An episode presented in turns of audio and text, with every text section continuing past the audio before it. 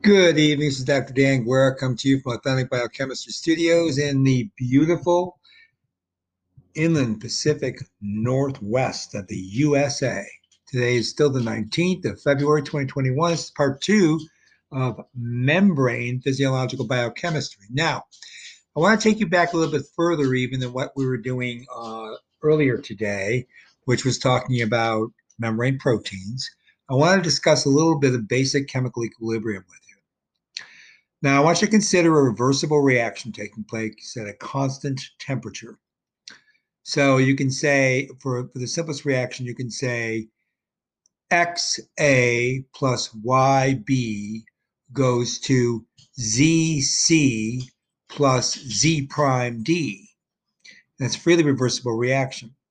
Now, in that equation I just told you, the reactants A and B, with the coefficients in front of them, I gave you just as letters, will combine to form products C and D.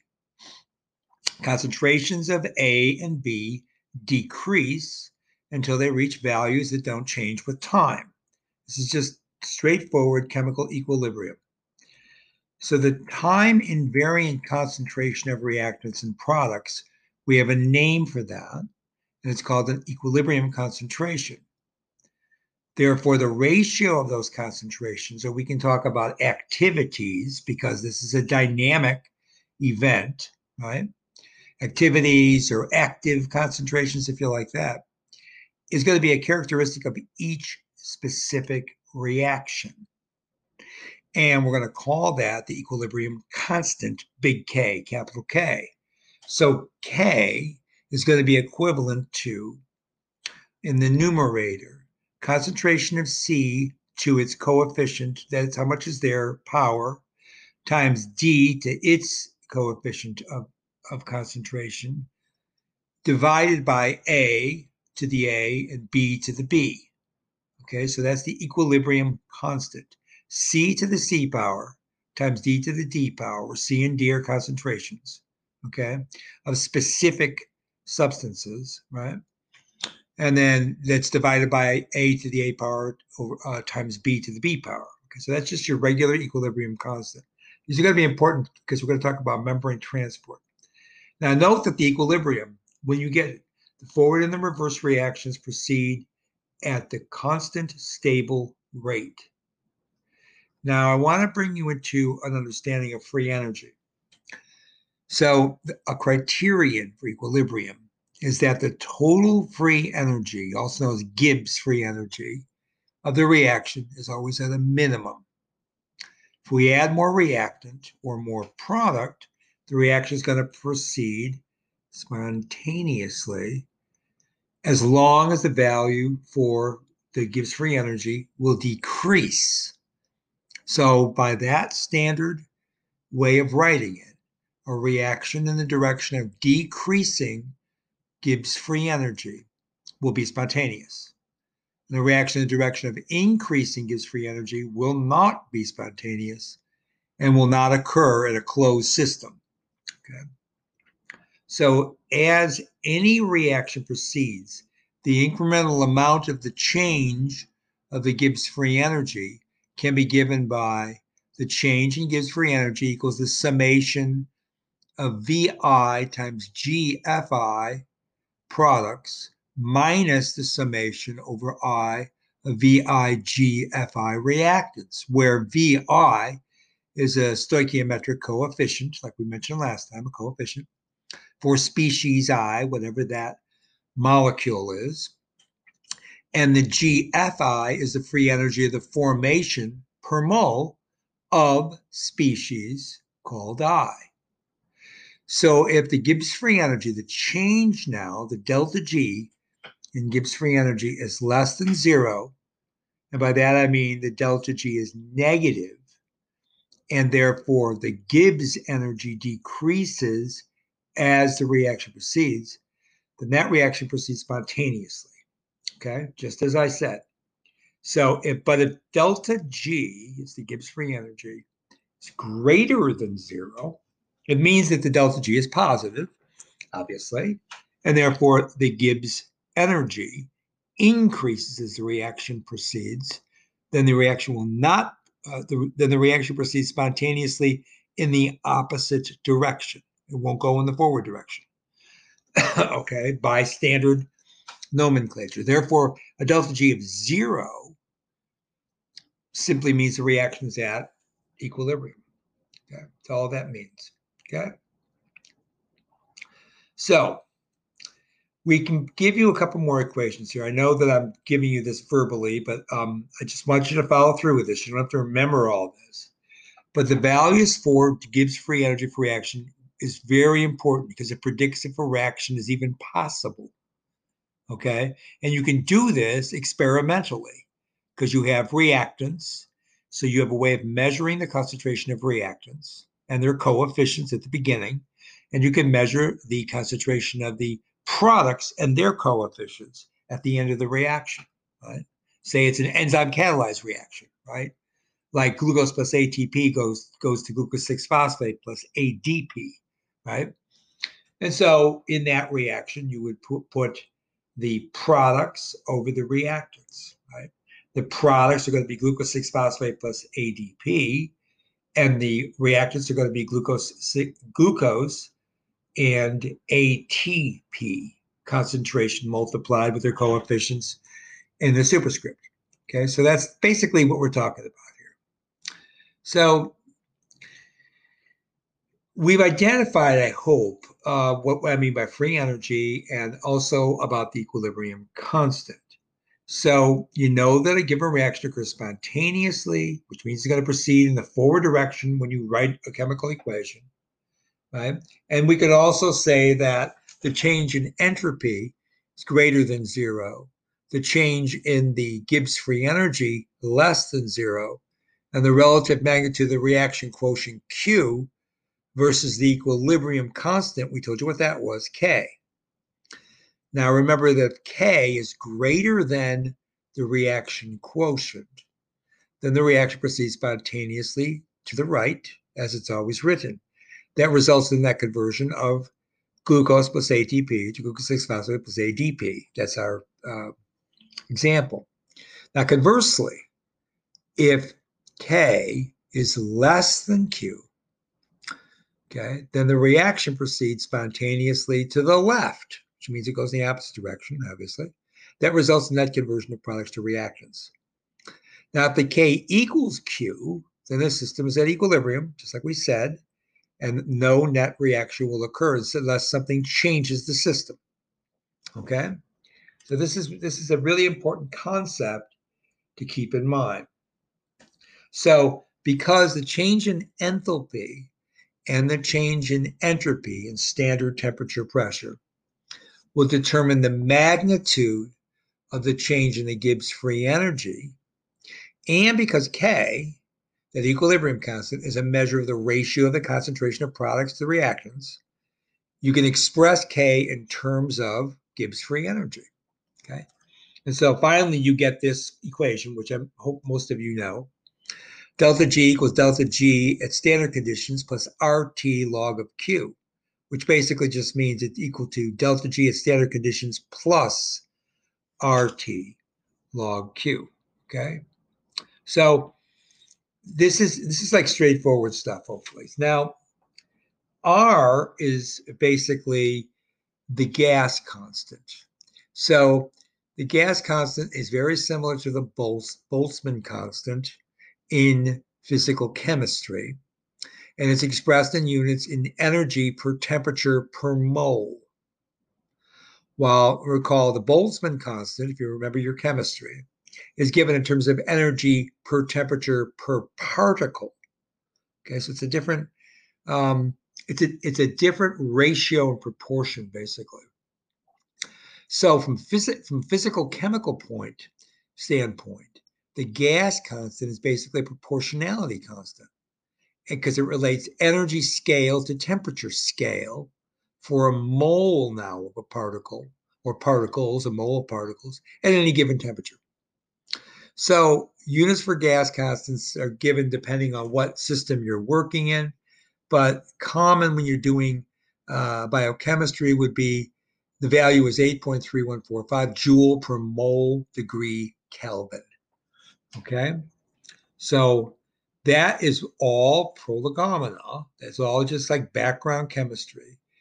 Okay, to tell you that the the again Gibbs free energy is related to Q, that's the coefficient, by the equation delta G equals RT log QK. So changing Gibbs free energy less than zero, then the K is greater than Q, the reaction has to proceed to the right to reach equilibrium. And then the opposite is the case if those values are reversed. Okay, so I basically just said that. Now let's plug this in to thermodynamics of transport.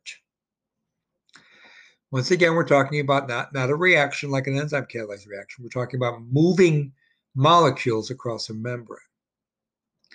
Here, I'm going to tell you that the free energy change which is we can say also means chemical potential difference, okay? For transporting a mole of some molecule from a region where the concentration, we'll call it C1, for example, concentration outside the cell, to a region where the concentration is C2 or capital C in, this is the concentration inside the cell. So imagine glucose being transported. So you got delta G equals RT, and T is just absolute temperature, the log of the ratio of C2, remember that's the concentration of the given molecule inside, right?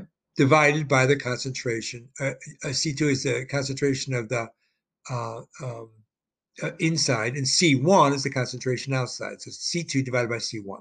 Okay.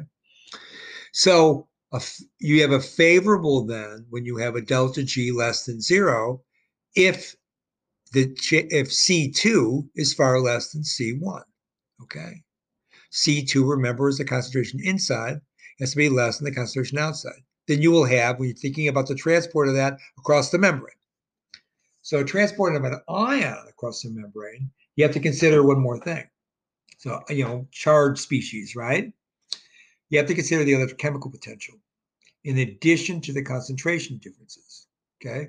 Now, membranes work on electrochemical potentials. We've talked about this. We're discussing, for example, neurotransmission. So here, let me give you the equation. Delta G, change in free energy, equals RT, that's our gas constant and absolute temperature, natural log of C2, that's concentration in, divided by C1, concentration out, plus a couple of new terms, Z F delta psi.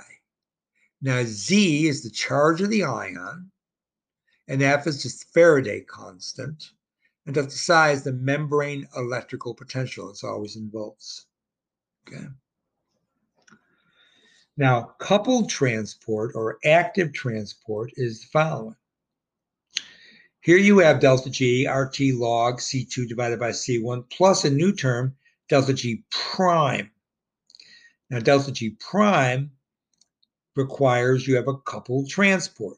For example, ATP, hydrolysis. Okay, so here's where you're driving the movement of a solute across a membrane, and it requires external energy. But the energy is coupled to the transport, right? So that would be like ATP hydrolysis. And that has to be negative enough, hydrolysis of ATP, to compensate for the unfavorable transport against the concentration gradient, especially when C2 divided by C1 is greater than zero, right? That is, the concentration inside is already greater than the concentration outside. So that's why you need ATP, and that would be facilitated transport with a coupled transport mechanism. Okay.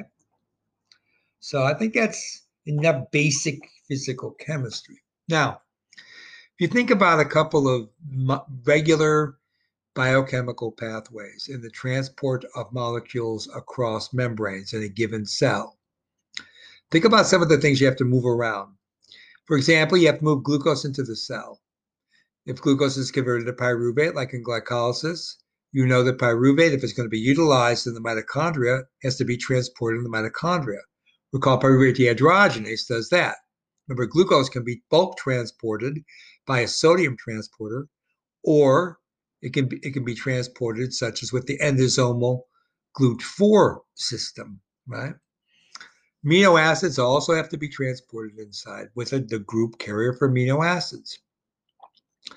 Likewise, if you're going to use fatty acids, uh, you're going to have to move them into the mitochondria. The way that you fatty, move fatty acids in is with a carnitine palmitoyl transferase, which converts fatty acyl CoAs to fatty acyl carnitines. And remember that you have to go through two of those transport systems because there's two sets of membranes in the mitochondria to get the fatty acid all the way into the mitosol or the matrix of the mitochondria, in the inside of it. And then it's reesterified to CoA, and then beta oxidation occurs, right? Likewise, you got to remember that things that are made in the mitochondria um, have to be able to make it to the peroxisome, and, and, and substances that are made in the peroxisome have to make it to the mitochondria. So this is amino acid transporting, lipid transporting, both glycerol-lipid and sphingolipid, um, as well as, of course, group transport of high energy intermediates that will facilitate the conversions intra-organello. So you're going to need group transporters for the four nucleotides, ATP, GTP, CTP, and UTP. And you're also going to need it for the deoxy ATP, deoxy CTP, deoxy GTP, and of course, deoxythymine triphosphate. Likewise, you're going to need transporters for things like ions, which we just talked about, including the Faraday constant, right? Uh, in the equation, and that's things like potassium, sodium, calcium, magnesium, right? All right. So you have to have transport mechanisms for all of that. So, what kind of transport mechanisms will we talk about? Now we can talk about the modality of transport of substances across membranes. So you have diffusional transport, which of course is the movement of substances from high to low concentrations across the membrane that would be down a concentration gradient. And you have both non facilitated diffusion across a lipid bilayer, and that's very slow for most biological substances. Or you have facilitated diffusion, which of course is an accelerated form of regular diffusion, and that's by making the membrane more permeable to specifically transported substances. And the way you make it more permeable is you generate protein channels or you have bulk protein carriers. Now, there's also active transport as opposed to diffusional. active transport means it's actively driven, generally coupled to the hydrolysis of something like a high energy compound, such as ATP, getting rid of the gamma phosphoryl. Now, that transport is always going to be against a concentration gradient. It's going to go from low to high concentrations across the membrane. So we can call those pumps. Remember the proton pumping ATPase, for example, in the intermitochondrial membrane. So, another way of looking at the types of transport systems, the flavors, if you will, they can be uniport, where you have a concentration of a solute out and you move it in. That's a movement of a single molecule at a time. Um, linear vectorial, or you can have a simultaneous transport of two different molecules in the same direction, like A going into from out to in, B going from out to in at the same time. That's called symport. And then you can have simultaneous transport of two different molecules in opposing directions. That would be A goes in as B goes out. Okay. If uniport, symport, antiport. So let's take a look at facilitated diffusion versus non-facilitated. If you plot the rate of the transport on the y-axis of a graph, with increasing transport going up, and you plot against that on the x-axis the concentration difference across the membrane, passive transport is going to ah. look like a straight line. Okay?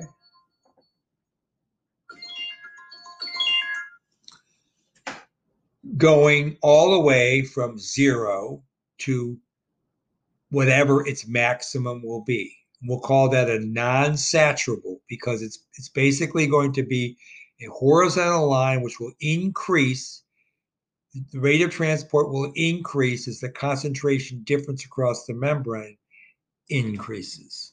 Okay, so it's non-saturable. However, facilitated transport looks more like a hyperbola where you have real rapid rates of transport and very low concentration differences. But as you get to higher and higher concentration differences across the membrane, it will reach an equilibrium, which is the maximum rate when basically all of the facilitators for transport are occupied, such as a bulk transporter of a molecule, right? All right. Now, there are two major mechanisms for facilitated diffusion.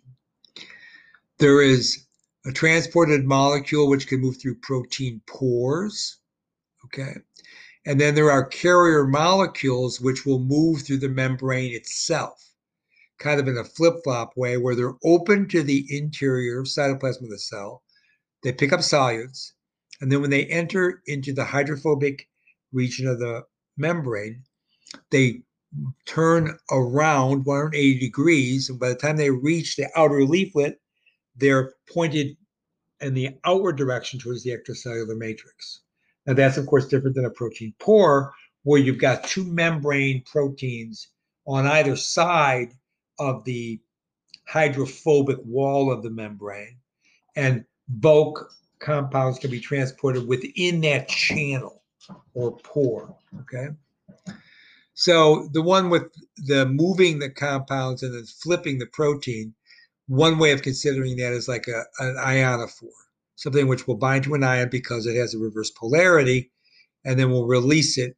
And that's based on electrostatic repulsion, electrostatic attraction. That's one type of facilitated diffusion. So with glucose, for example, Glucose binds inside its transporter.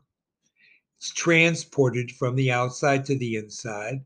And then as the transporter reconfigures its structural functional domain within the membrane, the glucose molecule that was embedded within that um, transport protein complex is lost via dissociation into the cytoplasm. Okay. It's a very simple uh, model for that. Okay. So gramicidin A is a is a protein which is a channel forming ionophore. And it is a is a cluster of alpha helices that go from which has a very tight hydrophobic core, and therefore the pore is hydrophobic which is connected to the outside from the inside by this alpha helical structure. Right? So it's a really common way to move through substances is to generate a pore that will facilitate the transport of the uh, solute depending on its chemical structure. If it's hydrophilic, then the core of that pore is going to have to have hydrophilic amino acids if it is hydrophobic, then the core of that pore is going to have to have hydrophobic or neutral amino acids. Okay. Now, all of that is, again, those are diffusion, are different for something like ATP driven active transport. Okay. That's something that we've already introduced. And now I'm going to explain a little bit about that. Okay. So you have a classical um, ionic transporter called the NK-ATPase or sodium potassium ATPase. So it has no less than eight membrane spanning helical domains. Um, most of the protein is in the membrane. Some of the protein, which can be phosphorylated and therefore uh, can associate with controlling this uh, sodium potassium ATPase is is in the cytoplasm. So the amino terminus the carboxy terminus are both actually in the cytoplasm. Then you have these eight core membrane, uh, transmembrane spanning regions, which are mostly alpha helical. You have a little bit, a, a loop structure, two loop structures that make it just barely outside the cell. Now, when I'm talking about all these structures, these are all amino acid sequence structures. And that large loop sections in the cytoplasm, one of its functions is the fact that it can be post translationally modified by a kinase phosphatase system, which upon phosphorylation, dephosphorylation, will control the sodium potassium ATPase itself. Okay, that's one way of controlling it. So, for example, you start off with the uh, with the with the protein that is phosphorylated, okay, and it picks up the potassium from outside. So now you have a phosphorylated um, sodium potassium ATPase with potassium ions. You can pick up two actually. Then it gets moved from the outside to the inside of the membrane by flipping the entire protein 180 degrees, and that's facilitated by ATP hydrolysis, as in an ATPase molecular motor. Now you've got the E, we're going to call E now the protein itself, E-2 potassium, now charged with ATP so that it will be able to release the potassium inside the cell. Okay. Now you've got an EATP, and it's going to pick up now three sodium ions from internal to the cell. It will hydrolyze the ATP. So at the beginning, ATP took the place of phosphate the, the inorganic phosphate that was actually bound because it was a kinase reaction to the E complex. So the ATP took the place of that uh, PI during the mobilization of potassium inside the cell. Once the potassium is released, you have an EATP, which is again open proximally to the internal of the cell. It picks up three sodium. So you, you brought in two potassium, now you pick up three sodium. So now you have E, three sodium ATP. Now you hydrolyze that ATP, you make ADP, but you leave the phosphate in this protein domain with the E plus the three sodiums. But the sodium now can be released externally. Now you have E, e phosphorylated plus two sodiums. You lose the rest of the sodiums after the next change in condition. Now you've lost all three sodiums, first one, then two more. Now you're able to pick up, because you're completely back to the beginning, two new potassium ions and go through the process again. Okay. So that's kind of a, uh, how the functional cycling of a sodium potassium ATPase works by using the hydrolysis of ATP and using that gamma phosphoryl to be recognized as the appropriate substrate that is a conformational change of the sodium potassium ATP so it can pick up those two potassium ions. That's the way it turns, that's the way it goes down, right? So another way of looking at it is you've got the um, okay, let's go internal first. You've got the now we'll do I, we'll do external first because the internal the, the we do internal last time. So you got an E1 with three sodium ions, okay, and that's inside the cell. Okay, we'll do that way. E1, 3, eh, 3 sodium. Okay, ATP in the presence of magnesium will make an E1 ATP, 3 sodium ions. Then you will hydrolyze and you'll make ADP. Now you're left with E1 P, so just phosphorylated, right? Plus 3 sodium ions. So that's the formation of a high energy. When, when you do that, what you're actually doing, you're transferring that phosphate and forming a high energy aspartyl phosphate intermediate, which is part of the enzyme complex. So now you tra- that transports across the membrane, or it turns it makes that 180 degree shift.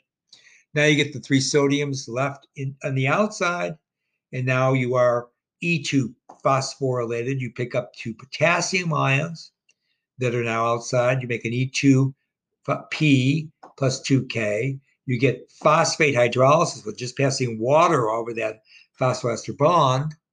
Now you got E22K, and now you're able to bulk transport the, the E2 back across by releasing two potassiums and picking up three sodiums on the other side. Okay, so that's a breakdown of a couple of transport systems. I'm going to stop here We'll continue soon. Bye for now.